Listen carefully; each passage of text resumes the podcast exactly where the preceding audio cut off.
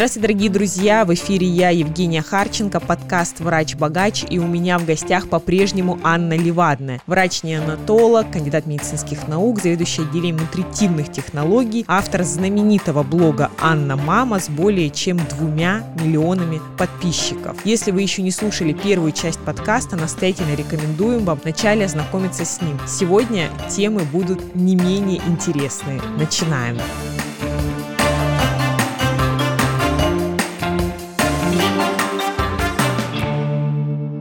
Следующая часть э, у нас будет такая горячая немного. Мы прекрасно знаем, да, что картинка у Анны в сторис, да, близка к идеальной. Давайте не скрывать, практически каждая женщина мечтает о такой жизни, которая у Анны. Она профессионально востребована, реализована. Двое прекрасных детей, любящий муж, живут хорошо, путешествуют, все супер. И вот это все Анна транслирует, да. Адекватные люди смотрят, думают, вау, меня это триггерит, значит, мне нужно туда двигаться. Что мне нужно сделать, чтобы жить так же, как Анна, да, ну и начинает, в общем-то, по-доброму где-то восхищаться, писать э, приятные вещи в директ и так далее. А есть те, которые, а, ведьма, да, ей повезло, да, там и так далее. Вот э, как ты борешься с этим? Потом я почему решила поднять эту тему, потому что меня реально зацепило то, что на прошлой неделе ты выложила в сторис о том, что, к сожалению, у нас люди цепляются за какие-то низкие вибрации, за какой-то негатив и так далее. Когда они видят обычную нормальную жизнь, жизнь. Муж не бьет, муж не абьюзер, муж любит, с детьми все окей, у нас доверительные отношения в семье. Как вот ты классно сказала в сторис, каждый может себя выразить и не быть при этом отвергнутым. То есть каждый член семьи чувствует себя безопасным, нет никакого абьюза внутри семьи. Вы путешествуете, вместе развиваетесь, растете. Как э, ты борешься, даже ну, не знаешь, борешься, вот ты стараешься вообще что-то таким людям, которые все равно вот какой-то негатив тебе присылают в директе, да, на твою условно, как многие думают, идеальную картинку, но она не идеальная, потому что этой картинкой стоит огромный труд во всех сферах. Как ты реагируешь? Обидно ли тебе? Что ты чувствуешь? Блокируешь или пытаешься людям что-то объяснить, что, ну, друзья мои? Смотри, это две разные истории. Хейтеры и люди, которых э, триггерит моя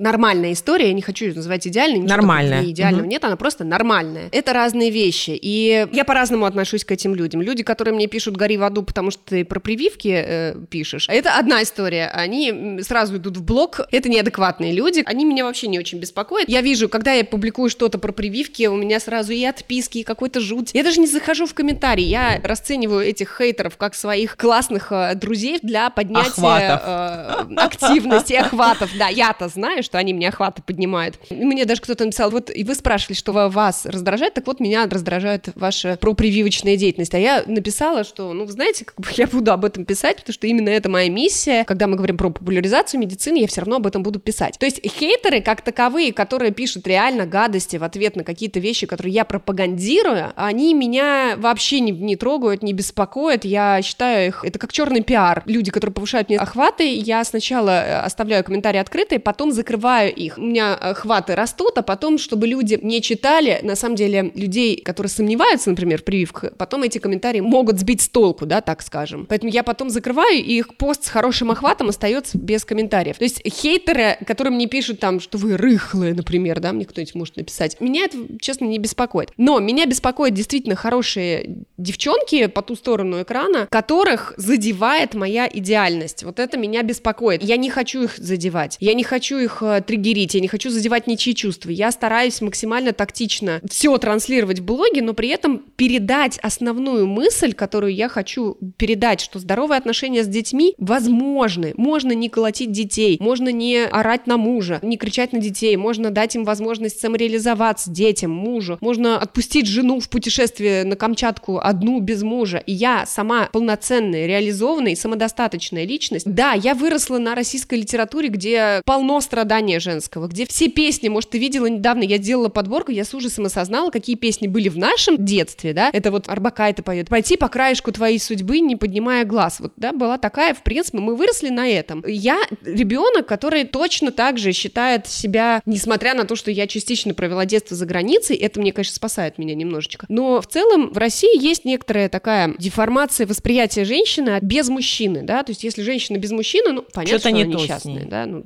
ну почему? Ну не совсем. Ну есть же те, которые действительно реально счастливы и реализованы. Ну серьезно, ну есть такой. Ну, может быть, не какая-то другая форма, может, это какие-то непостоянные отношения и так далее. Но все равно мне кажется, что мы приходим к тому, что, ну, женщина без мужчины может быть спокойно самодостаточной. Вот, она может быть и без мужчины самодостаточной, но она и с мужчиной может быть самодостаточная. Здоровые отношения — это то, что классно транслировать. Я могу транслировать здоровое отношение к себе, к детям, к мужу. У меня просто история с мужем, она очень закрытая, он не хочет, там вопрос с нарушением его границ уже идет. Я вообще не говорю практически ничего про нашу семью, но как только я что-то сказала, сразу, да, на меня посыпалось, вам повезло, или вы не натуральная, не настоящая, вы придумываете свою картинку. Меня это беспокоит, меня это задевает, потому что я не хочу задевать чувства других. Я разговаривала об этом недавно с психологом, она сказала, Анна, нормально, что вы, будучи врачом, ну, не показываете себя со стороны, как, то есть вы не должны, я такая, я должна найти в себе какие-то недостатки, чтобы транслировать их э, своим людям, э, подписчикам, чтобы они видели, что вот здесь, вот здесь у меня плохо, да, все. Я нашла свой недостаток, я вечно опаздываю, я вообще всегда опаздываю. Я говорю, ну, знаете, ну, честно говоря, реально не пью, я реально не курю, я там, у меня все по полочкам, у меня дети в браке рождены, у меня один брак, у меня нету трэша вот этого вот, который я вообще могла бы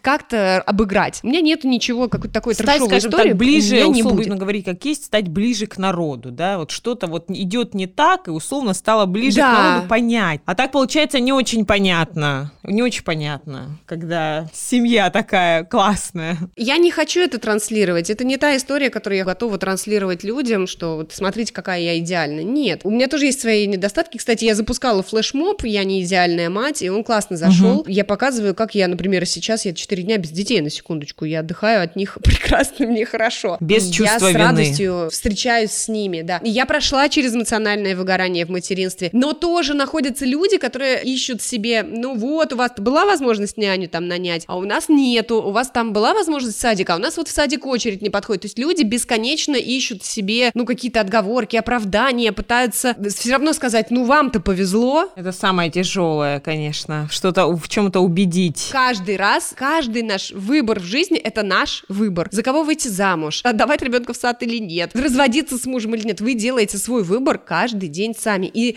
просто моя идея вот в тех сторис, которые так всех задели, она была в том, что здоровые отношения бывают. И с друзьями вы можете жить в здоровых отношениях, и с сотрудниками, Психолог со своими. поможет? Конечно, конечно, именно он и должен вам помочь. Есть э, специалисты, которые над этим работают, есть э, книги, есть э, психологи. Если у вас есть проблема, просто знайте, что ее можно решить. И, кстати, есть бесплатные линии поддержки. Если женщина находится в тяжелом психологическом состоянии, ее могут поддержать специалисты. Да, мне тоже подписчики скидывали, я даже сторис, помню, выкладывала с ссылкой на бесплатные сервисы, где можно получить вообще помощь либо за какие-то символические деньги, либо бесплатно. Поэтому все реально было бы желание.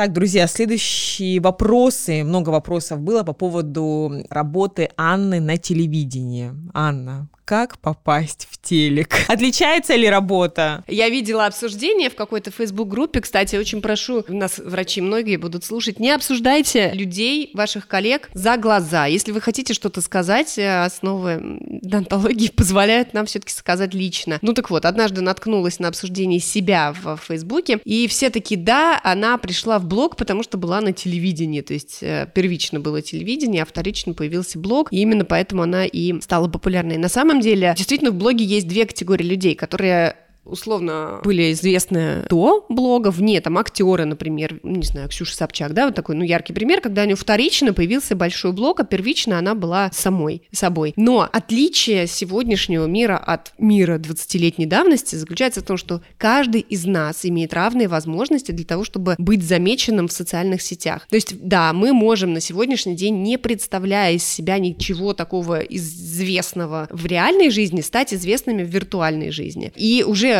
после того, как у меня стал большой блог в Инстаграм, и, конечно, тебя замечают. Меня узнают на улицах, тебя замечают, тебе начинают говорить, тебя приглашают на разные там интервью. И вторично к этому меня пригласили на телевидение. То есть потом уже мне предложили стать ведущей. Недавно я записала свою личную передачу. То есть э, на пятнице я ведущая только одной рубрики, но недавно на канале, по-моему, Здорово ТВ мы отсняли целый блок передач, где я ведущая уже такая моя будет личная передача. И мне, ну, регулярно поступают такие предложения. И телевидение появилось вторично к блогу. Но вот что я интересное хочу сказать. Меняется аудитория и количество людей на телевидении каждый год падает. Если нам раньше казалось, вот как попасть на телек, ну сейчас это уже не классно, люди переживают, что они сидят в телеке, а у них там одни старички их смотрят. Я разговаривала с некоторыми ведущими, которые говорят, у нас просто катастрофа, у нас стареет наша аудитория, у нас рекламодатели уходят с телевидения, потому что никто не хочет... Все идут в Инстаграм, да?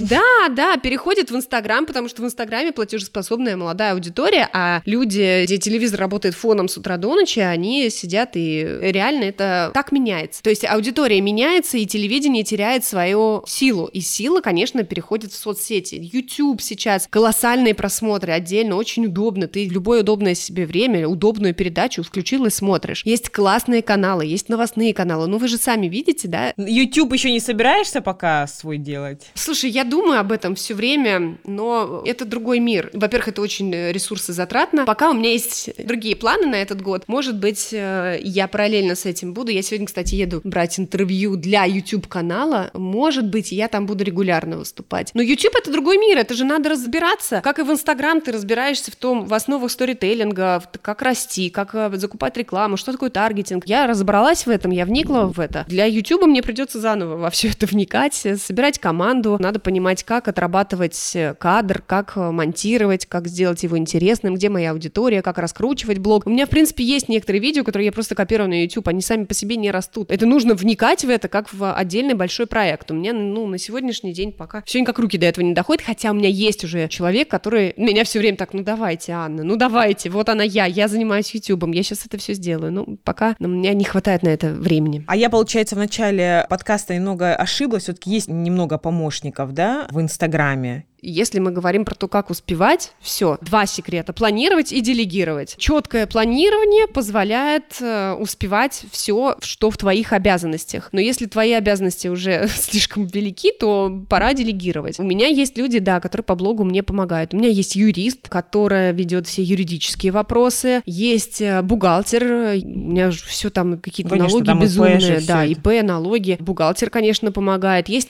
помощница, которая переносит тексты из Инстаграм на сайт, э, на Фейсбук, куда-то, ну, такие технические вопросы решает, если мне что-то нужно посмотреть, найти, это она делает. Есть директор по рекламе, он э, занимается только рекламой, отвечает на письма, это тоже колоссальная работа, я этим не занимаюсь, отвечает на письма. Я получаю только запросы, вот там, этот-этот, берем или нет? Я говорю, там, нет, не берем, у меня куча отказов. Всю рекламу я решаю сама, какую брать, какую не брать. Сейчас у меня еще, я вот с сентября буду увеличивать команду, у меня есть оператор, с которым мы будем писать курс, курсы, сценарист, с которым мы будем делать курсы. Дальше уже подключается вся команда, которая занимается курсами. Сейчас бум инфобизнеса, и я буду подстраиваться под эти реалии современного времени. У меня будут качественно новые курсы с кураторами. Это будет и методолог, сценарист, менеджер курса, куратор курса. Ну, там огромное количество людей будет задействовано в том, чтобы сделать действительно классный курс, который планирую весь следующий год их реализовывать.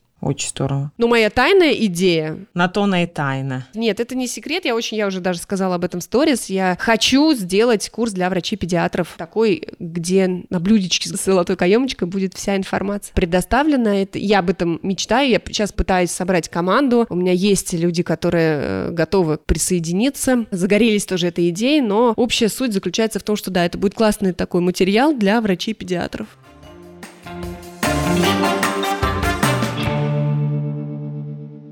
Самый популярный вопрос, который был, это как же все-таки совмещать семью и работу, не в ущерб ничему. У всех есть иллюзия, что ты абсолютно все успеваешь, но вот мы уже выяснили, что не все, и ты опаздываешь. Я не умею закладывать лишние 10 минут на какие-то э, там в лифте проехать. все время там запарковаться, вот эти вот 10 минут мне не хватает. Не суть, это не то, что позволяет мне совмещать родительство и работу. На самом деле это взаимосвязанная история. Ты, э, когда находишься в ресурсе, ты успеваешь, э, в общем, больше. Делегирование, планирование и распределение времени позволяет мне быть в ресурсе. Я не выгораю. У меня есть силы заниматься одним, другим, третьим. Мне нравится вести прием, мне нравится быть заведующей, мне нравится быть ведущей, мне нравится быть мамой, мне нравится быть женой, мне нравится вообще быть одной с собой. Я хочу все это совместить в своей жизни. И потому что именно это дает мне ресурсы. Я бы не смогла, например, быть только заведующей или только педиатром,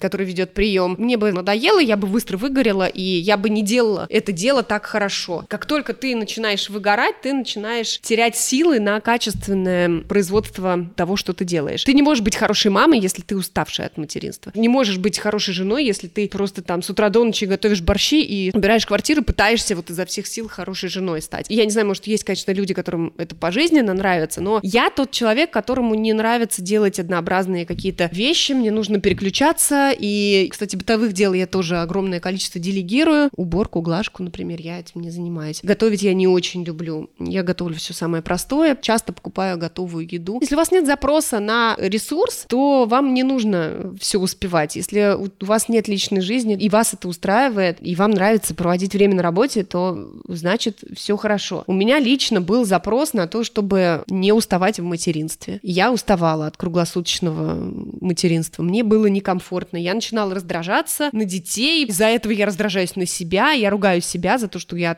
раздраженная, я плохая мама. Сразу начинаешь себя винить, копать. Как только ты начинаешь переключаться, успеваю, я лично, да, успеваю соскучиться по детям, успеваю приехать к ним, обнять их, полюбить, качественно с ними время провести. Я радуюсь, что я в таких хороших отношениях с ребенком. После этого я насытилась детьми, иду на работу. Мне тоже классно, потому что я не уставшая от работы, я не уставшая от приема, я не выгоревшая от круглосуточной работы. И у меня есть ресурс на то, чтобы сесть и вечером еще и блогом позаниматься. То есть для меня разнообразие — это мой ресурс. А ресурс — это гарант того, что у меня все будет хорошо, и у меня будет получаться нормально. И то, и другое, и третье. Я буду успевать. У меня очень высокий КПД. Я делаю все очень быстро и сразу, и... Не откладываешь. А, может быть... По таблице Эйзенхауэра. Не все, да, да, Матрица. не все так умеют. Вот у меня муж, например, говорит, ну ничего себе, мы об этом поговорили, ты сразу написала этому человеку? Ой, я бы написал завтра. Наверное, не все могут делать сразу то, что пришло в голову. Может быть, это помогает мне. То есть не откладывая на завтра, прям сел и сделал свои дела. Быстро, оперативно и четко. Да, там сел, написал презентацию на два часа. За два часа у меня это уйдет. Опять же, потому что есть ресурс на это, наверное. Я знаю, что на тебя действительно много подписано не только педиатров, вообще докторов, всех специальностей. Твой блог действительно известен, и мне сейчас сложно представить врача, который есть в Инстаграм, но он никогда не слышал про Анну Леватную. Так вот, вот, если бы сейчас перед тобой стоял молодой доктор, такой, знаешь, неуверенный, ему страшно, он не знает, что его ждет в будущем, а получится ли ему реализоваться и так далее, какие бы ты дала ему основные советы, которые помогли бы ему в ближайшие годы достичь желаемых целей? Первое. Учите английский, потому что это даст вам возможности для расширения ваших знаний. Второе. Читайте международную литературу, потому что, опять же, позволит расширить кругозор. Третье. Наверное, старайтесь постоянно развиваться. Для того, чтобы постоянно развиваться,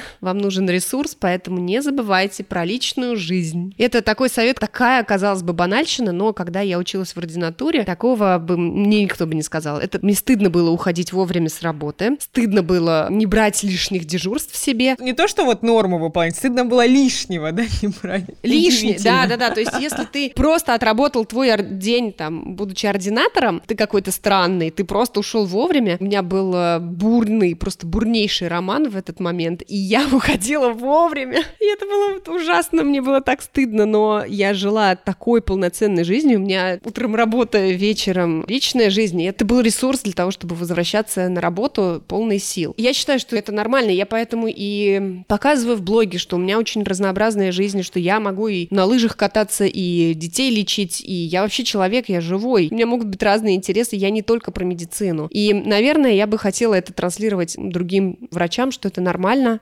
быть, ну, молодым врачам, что это нормально иметь какое-то личное отношение тоже, не убиваться на работе. И последнее, и главное, знайте, что вы все можете. Вы все можете, если захотите, и вы всего можете добиться, независимо от того, есть у вас там какие-то звездные родители, есть ли у вас финансовые возможности или нет. То есть в целом все в ваших руках. Каждый день вы делаете выбор, который вас ведет к жизни вашей мечты.